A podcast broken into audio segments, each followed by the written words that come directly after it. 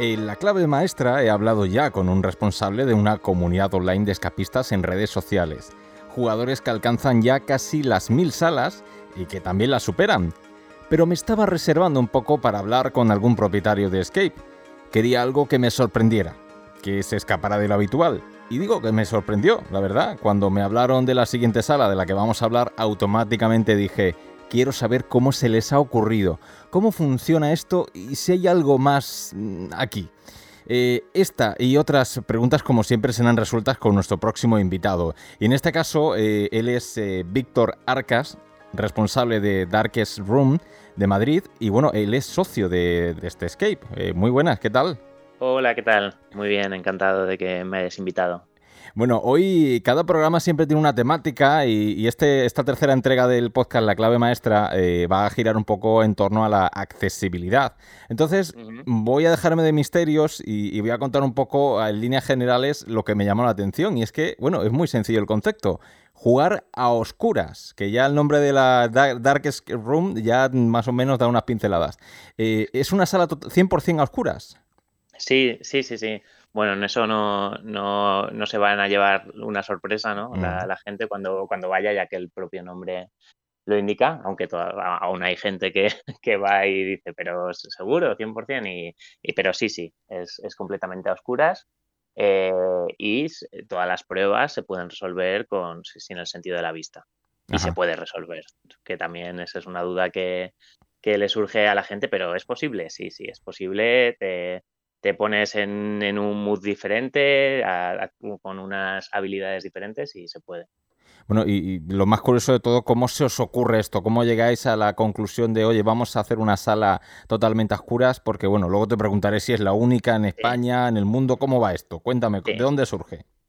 Pues, bueno, cuando, cuando lo pensamos nosotros, eh, no, ¿sabes? Lo, digamos que hicimos pues no la típica búsqueda en internet de a ver si había algo parecido, no, no lo había en su momento, y nada, fue pues por, bueno, a través de...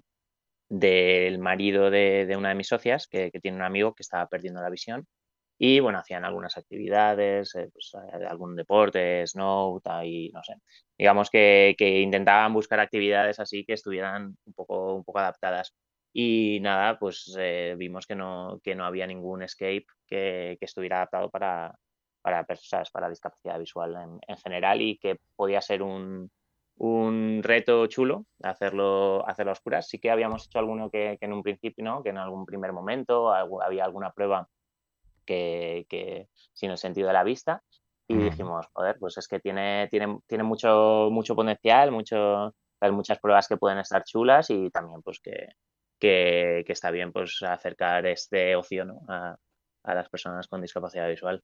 Ajá. Prescindir de, de ciertos sentidos nos ayuda también en este caso a, a empatizar, ¿no? con estas personas que, bueno, pues no, no los tienen, ¿no? Como en este caso la vista. Claro, claro yo, yo creo, a ver, en esto también no, nunca, o sea, siempre hemos querido ser cautos, no podemos decir que es, que es como ponerse en la piel de una persona con discapacidad claro. visual, ya que, ya que ellos pues tienen, o sea, no, no va a ser una hora y luego van a ver, sino uh-huh. que tienen más problemas que se enfrentan al día a día, pero sí que, pues, ¿sabes? Por, por cómo nos han, ¿sabes? Cuando ha venido algún grupo, de, de que algunos eran ciegos y otros, y, y sus amigos no, por ejemplo, sí que, sí que han dicho, sí, pues ahora veis, ¿no? Cómo, cómo me siento claro. en, en, algunos, en algunos puntos y cómo tengo que resolver, resolver las cosas. Y nada, lo, lo más sorprendente es que, que la gente, ¿sabes? El ser humano es que nos adaptamos de manera increíble a... a a las, a las cosas, y gente que a priori dice no, no lo voy a, no lo voy a conseguir, o que les puede agobiar en un primer, en un primer momento, sabes, igual a, la, a los diez minutos ya están ahí que, que como si llevaran toda la vida haciendo las cosas oscuras. ¿Y eso? ¿Qué, qué, qué tal? O sea, ¿qué es lo que dicen? La primera experiencia ante un escape room en este caso, ¿cómo, qué les parece a las personas que en este caso pues, no ven? ¿A las, per- ¿A las personas que no ven, quieres decir a las personas ciegas o personas que, que, que, que sí que sabes que sí que tienen eh, visión? Y en este caso, las personas que, que son ciegas, que son invidentes, ¿sí? y que claro, ah, por, sí, sí. Por, por lógica un poco general, nunca han podido hacer un, un escape. Y entonces, claro, claro, su claro, primera claro. experiencia sí. Sí, pues bueno, hay, hay como muchos casos, ¿no? Porque, porque hay gente, o sea, hay gente ciega que, que igual no, o sea, no ha jugado a, a Escape Room como tal, pero, pero sí que sí que pues hay juegos de mesa adaptados, o sí que han jugado a aventuras así conversacionales, de tipo aventura gráfica o, o tal. Otros que no han jugado absoluto, o sea, a casi nada en su vida también, eh, sobre todo si, si hay personas ciegas de nacimiento, quizás les cuesta más, ¿no?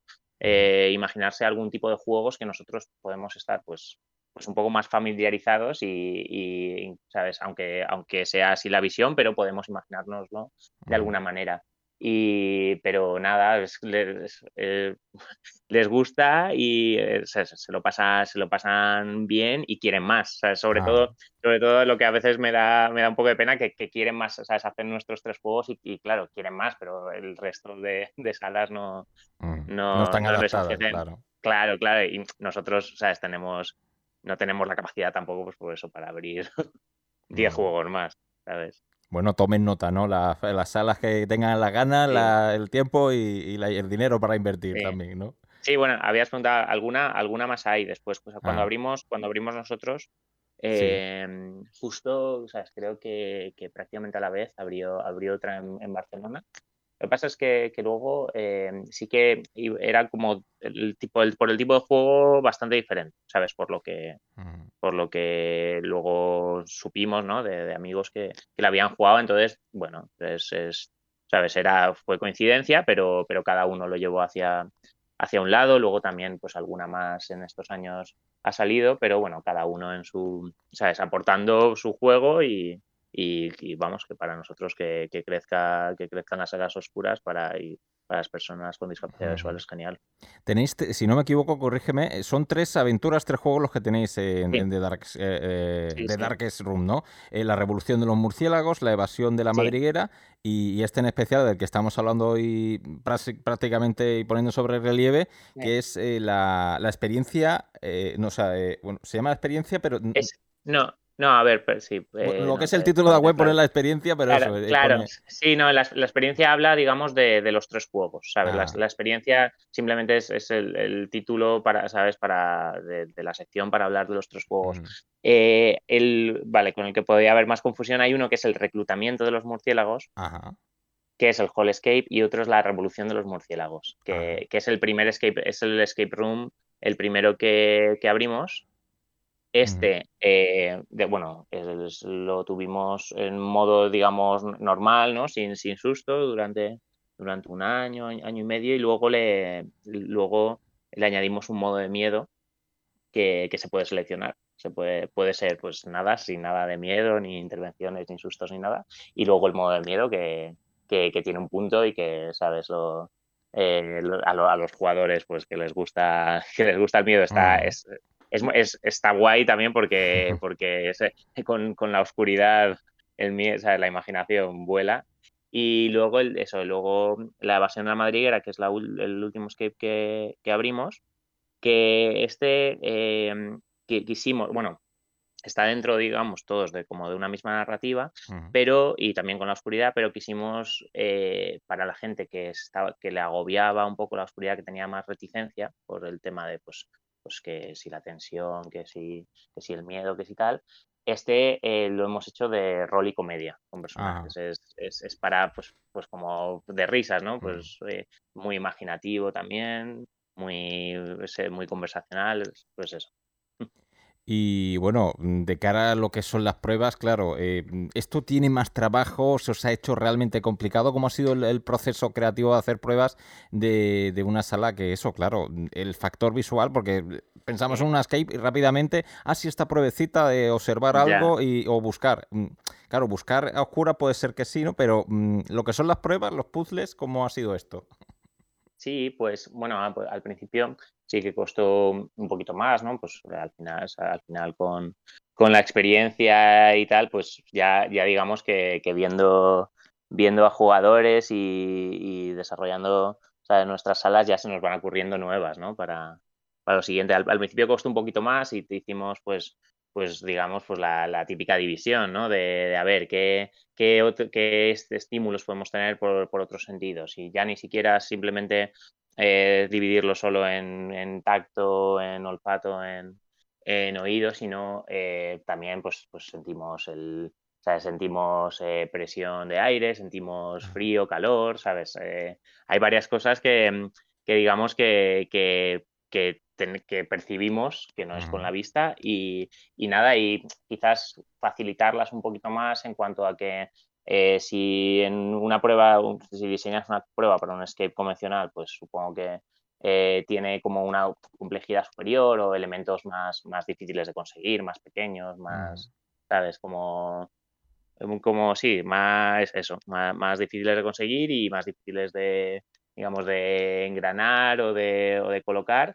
Aquí pues tienes que, digamos, como si diseñaras también un poquito como juguetes, ¿no? Para, para preescolar, tiene que ser todo como más, más grande, más, más al tacto, más al tacto.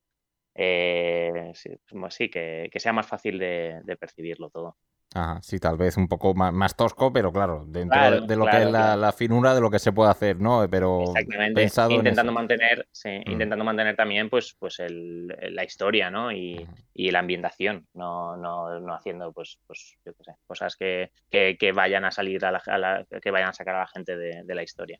No obstante, es algo muy creativo, lo veo innovador, de verdad, os felicito porque la idea es maravillosa. Gracias. Desde el punto de vista de accesibilidad, ya es que sin comentarios de lo, de lo posible positivo que es, pero claro, el jugar con nuestras sensaciones, con las propias emociones, con los propios sentidos, es algo que cuando, no sé, imagínate el cine mismo, llega un momento en el que cuando ves una peli, ves otra, en fin, al final más o menos el género te puedes, pero cuando sacas algo sí. totalmente nuevo, es como, en fin, es algo totalmente creativo, es como abrir un, un sector más, digamos, ¿no? En el, dentro sí. de las temáticas. Sí, sí, a ver, ahí quiero decir, la, la gente que, que lo aprecia eso y que, sobre todo también cuando, cuando han hecho algunos escapes, ¿no? Y, y vienen buscando algo diferente y se lo encuentran, eh, es, es, es genial que, sabes, que, que, el, te, bueno, que la respuesta, ¿no? De la gente que te dice, joder, no, no había sentido estas sensaciones, esto, esto es nuevo realmente y... Y nada, lo único que luchamos un poco con, contra, pues, eh, que hay gente que le puede dar un poquito de cosa por eso, ¿no? Por, por ser algo tan, tan diferente o que, sabes, que se puede sentir que la agobia y la oscuridad. Ahí lo que, sabes, lo, lo que decimos y, y, vamos, que nos lo demuestra la gente que, que pasa por aquí, es que hay un primer momento en el que, pues, a veces... hay gente que tiene miedo a la oscuridad y que ha jugado todas las... O sea, nos ha jugado nuestros, los juegos completos. completos que, ah. que rompiendo un poquito esa barrera de, de, de no estoy acostumbrado, ¿no? A esta situación, eh, luego pues eh, se descubren que, que pueden hacerlo perfectamente y que, y que lo disfrutan. O sea, luchamos un poquito contra eso, ¿no? Por al ser así un poco tan diferente de, uh-huh. de gente pues que no se atreve en un primer momento, pero, pero vamos, que luego el resultado y es, es genial. Bueno, hay que tomárselo como un reto personal, prácticamente.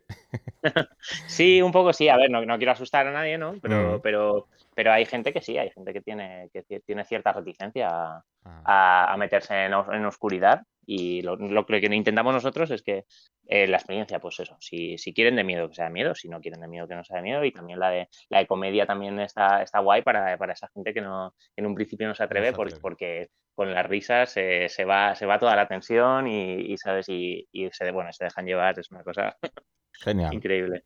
Oye, pues muy interesante, Víctor. Eh, justo en el programa hoy vamos a hablar con, con el director de la ONCE en, en Ronda, Málaga, y, y bueno, él precisamente eh, a lo largo de su vida ha trabajado en diferentes proyectos relacionados con escape rooms más educativos, más tipo breakout, sí. eh, que son más de tipo docencia y pedagógicos, sí. pero la verdad que seguro que si no conoce esta temática le diremos, oye, aquí tienes un lugar donde ir y, y probar. Claro, claro. Sí, a ver, nosotros con, con la ONCE hemos hecho, hemos hecho cosas. De hecho, diseñamos para el, el hace un año, para el Día Mundial de la Sordoceguera, uh-huh. eh, diseñamos un, un escape especial que, que lo hicimos aquí en, el, en, el, en un evento que montaron en el Caixa Forum. Y, y sí, sí, nada, hemos, hemos colaborado y, y nos gustaría seguir colaborando porque, porque es genial cuando, cuando colaboramos con ellos. Pues adelante, a romper todas las barreras, eso es, es importantísimo. Pues Víctor, ¿alguna cosita más que quieras decir, algo que quieras recalcar o, o no, que se nos haya olvidado? que, que, muchi- que muchísimas gracias por, por el espacio, que, que vamos, que, que sigas ahí, que haciendo, haciendo que la gente... Eh, conozcan mejor los, los escapes, este, este mundo que al final nos, o sea, nos apasiona y que, que nos da unos momentos geniales, que sigan abriendo salas, salas eh, espectaculares y diferentes. Yo, yo con el sector estoy siempre flipado de, de, cómo, de cómo se reinventa y, y nada, muy contento de, de seguir participando en él. Estupendo, pues eso es buenísimo, que no nos dejemos de sorprender, ¿no?, en el sector, y que siempre haya alguien que diga, ah, mira, voy a traspasar este límite o voy a hacer Exacto. este nuevo, y nos alimentemos entre todos y nos sí, demos sí. un poco de, de vida. Exacto, y siendo un sector sacrificado, que lo es, para, claro. para propietarios, para Game Masters, y, y pero bueno, con, con mucha con mucha pasión. Estupendo, pues eh, Víctor Arcas es uno de los responsables de, de Darkest Room, que por cierto no hemos dicho nada, eh, trabajas con dos socias más, ¿no? En el... Sí. Bea, Bea y Nuria. Sí, estupendo, sí, sí. Las saludamos también, les mandamos un, un abrazo enorme. Y a, y a nuestros Game Masters también un saludo. Genial. Pues nada, estamos en contacto. Muchísimas gracias, Víctor. Gracias a ti.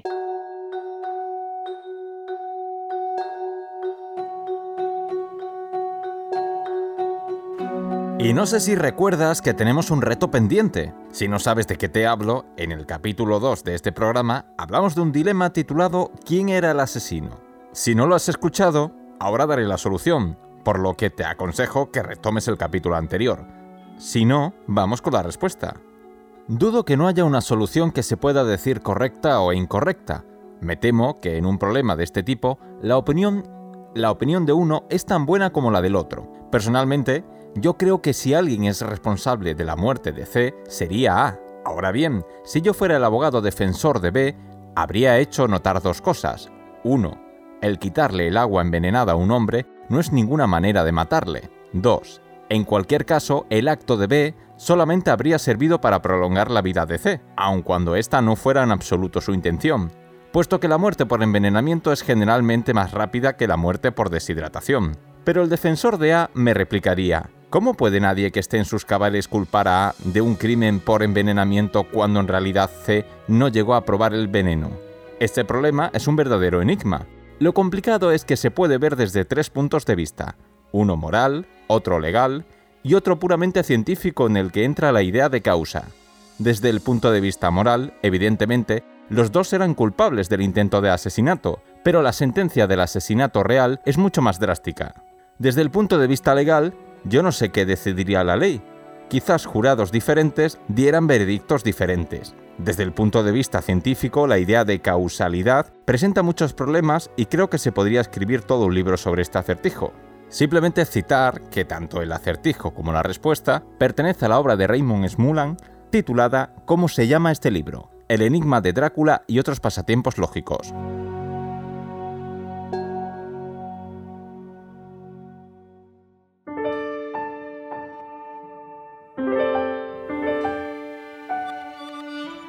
Bueno, pues lo prometido es deuda. En la anterior entrevista habíamos comentado que íbamos a hablar eh, en este episodio con, pues precisamente con el director de la ONCE en Ronda. Él es eh, Javier Gómez. Eh, bueno, lo voy a confesar, es, es un buen amigo eh, con que cuando le presenté la idea del podcast, él me dijo, oye, pues yo hago, me gustaría hablar de algunas cositas, tengo algo que contar con respecto a, a lo que es eh, la labor social, incluso... Eh, lo que es el podcast en el, en el terreno educativo, porque bueno, ahora mismo él es director de la ONCE en Ronda, pero eh, sí que ha tenido bastante relación con, con este sector. Eh, muy buenas, Javi, bienvenido, ¿qué tal? Dani, ¿qué tal? Muy buenas tardes. Un placer de, de estar aquí y bueno, de, de echar un libro contigo y con los oyentes del podcast. Bueno, ya off the record te he contado la entrevista que he tenido antes eh, con, con el bueno con el responsable sí. de, de una sala eh, en la que bueno pues está todo a oscura y que bueno es una sala totalmente inclusiva, accesible y en el que bueno hay personas que, que obviamente no tienen visión y que también pueden disfrutar y pueden acceder a este tipo de, de ocio, que es muy interesante. Desde luego, de hecho ya tenemos pendiente escaparnos un fin de semana para, para hacer la prueba, a ver si la hacemos... con los ojos cerrados, como, bueno, desde, como dicen, ¿no? Eso es, literal, desde luego. Pues eh, hay un concepto, porque claro, cuando hablamos de Escape Room estamos viendo que, que la, lo que es la tendencia pues va hacia, hacia muchos lados, desde el propio evento que se puede dar, que hay Escape Rooms que son portátiles, eh, desde la aplicación a las aulas también, hay conceptos como Breakout, que están muy de moda ahora, pero que, bueno, luego detrás lleva un mensaje, lleva una pedagogía y un aprendizaje, ¿no? En este caso tú has trabajado en diversos proyectos, ¿no? Y nos puedes contar qué aplicaciones ha podido tener. Pues sí, desde luego es, es un concepto muy interesante, sobre todo si partimos de la premisa que hay que trabajar en equipo, que hay que colaborar, ¿no? Entonces ya a partir de ahí ya se abren un montón de vertientes eh, y de aplicaciones eh, de una escape room. En mi caso, eh, junto a mis compañeros de, de la asociación Libero en su momento, decidimos trabajar o enfocarnos en la idea de una escape room educativa, es decir, una escape room orientada no solo a pasar pruebas, a pasarlo bien y a que la gente viniese y, y se divirtiese jugando al juego, sino que además pretendíamos que ese juego tuviese un mensaje, tuviese un aprendizaje en equipo, orientado en este caso a trabajar con adolescentes. Trabajamos dos temáticas diferentes, con dos escape rooms diferentes, una basada en, en el cambio climático, en los efectos eh, tan, tan de boga, ¿no?, que están a día de hoy, tristemente, ¿no? Estamos viendo la sequía, ¿no?, que estamos teniendo en este último año, por ejemplo, y qué duda cabe, ¿no?, que es consecuencia del cambio climático. Y por otro lado, el, eh, el bullying, ¿no?, lo que es el acoso escolar, que tristemente, pues en día sí, día también podemos ver alguna noticia al respecto. Y, y decidimos en su momento hacer dos escape rooms eh, dedicadas a esas dos temáticas. Ajá. Claro que sí, si ya de por sí tiene ese componente social los escapes del trabajo en equipo, claro, esto aplicado a, a la propia docencia o al propio, pues eso, la, la misma pedagogía de, pues mira, mismamente los objetivos del desarrollo sostenible, eh, a cualquier función, al final el, el, el digamos, el discente, el alumno, eh, aprende de una manera diferente, ¿no? Como siempre se ha escuchado de toda la vida, oye, aprender jugando es otra cosa, ¿no? El, el aprendizaje basado en el juego, ¿no? Pues es, se introduce esa herramienta que lo hace mucho más atractivo, ¿no? Yendo más allá de, del propio libro de texto. Exactamente. A, al final es aplicar un método, un, bueno, una metodología diferente a la tradicional, salir un poco del esquema, del, del, del aula, llevarlos a, o sacarlos de esa zona de, de confort o de, o de no confort y, y a un espacio totalmente diferente donde tienen que aplicar la parte práctica, cuando muchas veces los alumnos se preguntan, bueno, ¿y esto para qué sirve? ¿Para qué me sirve a mí la, la trigonometría, las ecuaciones? Eh, pues mira, pues a lo mejor para resolver una escape room y escapar de una habitación. Y en este caso, el componente plus que, que tiene este tipo de escape room es que te vas con un aprendizaje, te, te, trabajas una temática y sobre todo en equipo, ¿no? Aprendes a, a comunicarte, a compartir, Y a, y a decidir en un momento dado qué hacer o qué no hacer en base a tus conocimientos, al de tus compañeros y sobre todo pues es la experiencia que te llevas, ¿no? De salir de la habitación en un tiempo récord, el, la, la competitividad que siempre había, pues sana, ¿no?, entre los diferentes equipos.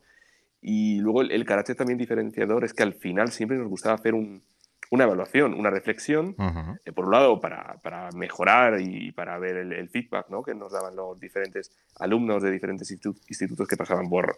por la escape, y luego para ver cuál era el aprendizaje que se llevaban de la misma, ¿no? Y, oye, pues era una experiencia muy bonita, muy, muy divertida y, y la verdad que muy, muy agradecida. Muchos salían muy agradecidos, ¿no?, después de la, de la experiencia.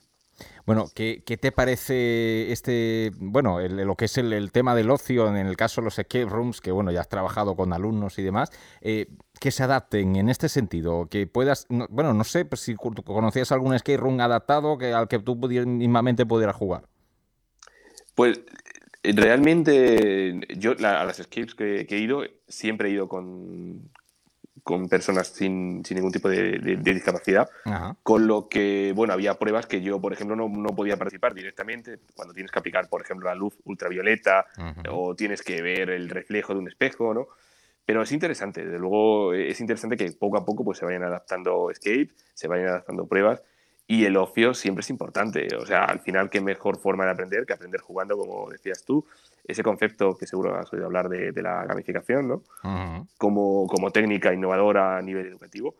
Y, y, por supuesto, el ocio siempre viene bien. La verdad, pasarlo bien, disfrutar con amigos y, oye, y te, y te vas con, seguro que con un nuevo aprendizaje.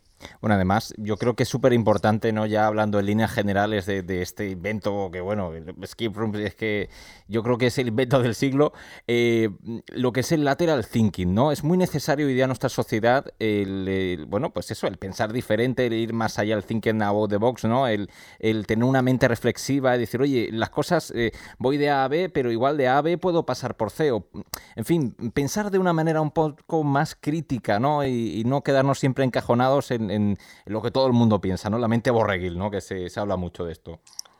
Sí, desde luego es cambiar los esquemas o mover un poco los esquemas mentales que, que podamos tener al principio o al inicio de la prueba, porque al final necesitas mover una palanca o darle la vuelta a un espejo, a un cuadro, y lo que para uno se ve de una forma, para otro, para hallar la solución, pues se halla seguramente de una forma totalmente diferente.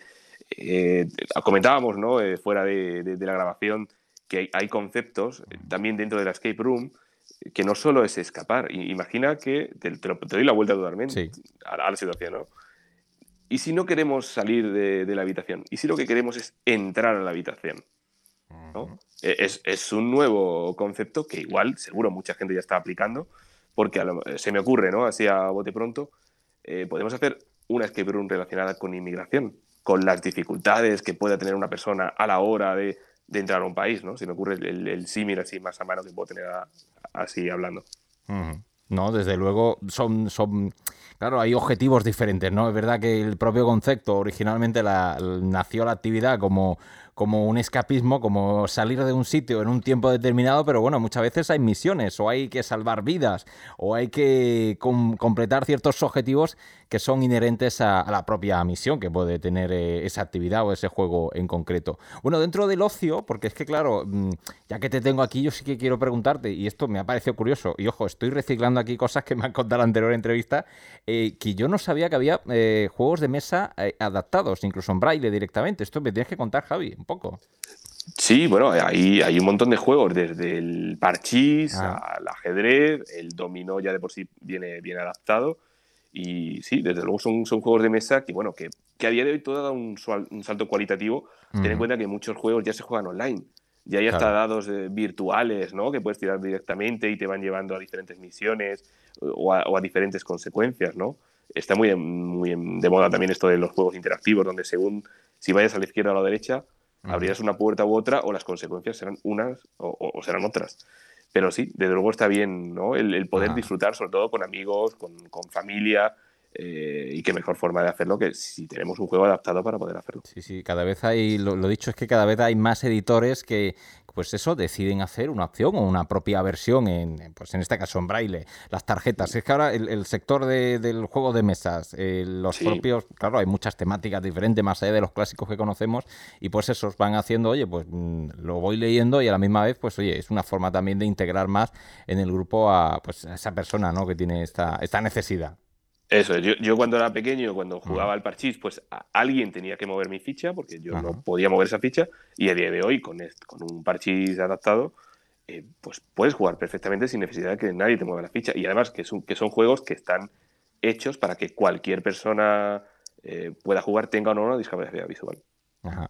Bueno, pues muy interesante la charla que estamos teniendo con Javier Gómez. Eh, eso sí, se agota el tiempo, pero bueno, sí que hay unos segunditos para darte las gracias, Javi, por, por tu disposición a esta, esta entrevista. Queda pendiente que subamos a Madrid y hagamos esta skate, que seguro que será muy buen compañero de equipo, esto nos está clarísimo. Y, y bueno, lo que nos quieras decir, eh, tienes ahí tu minutito para lo que te apetezca. Pues no, darte las gracias por invitarme a tu podcast. Te deseo todos los éxitos de, del mundo con, con esta nueva andadura, con este nuevo proyecto. Y lo dicho, queda pendiente ese fin de semana. Genial. Un abrazo. Bueno, gracias. Hasta otra.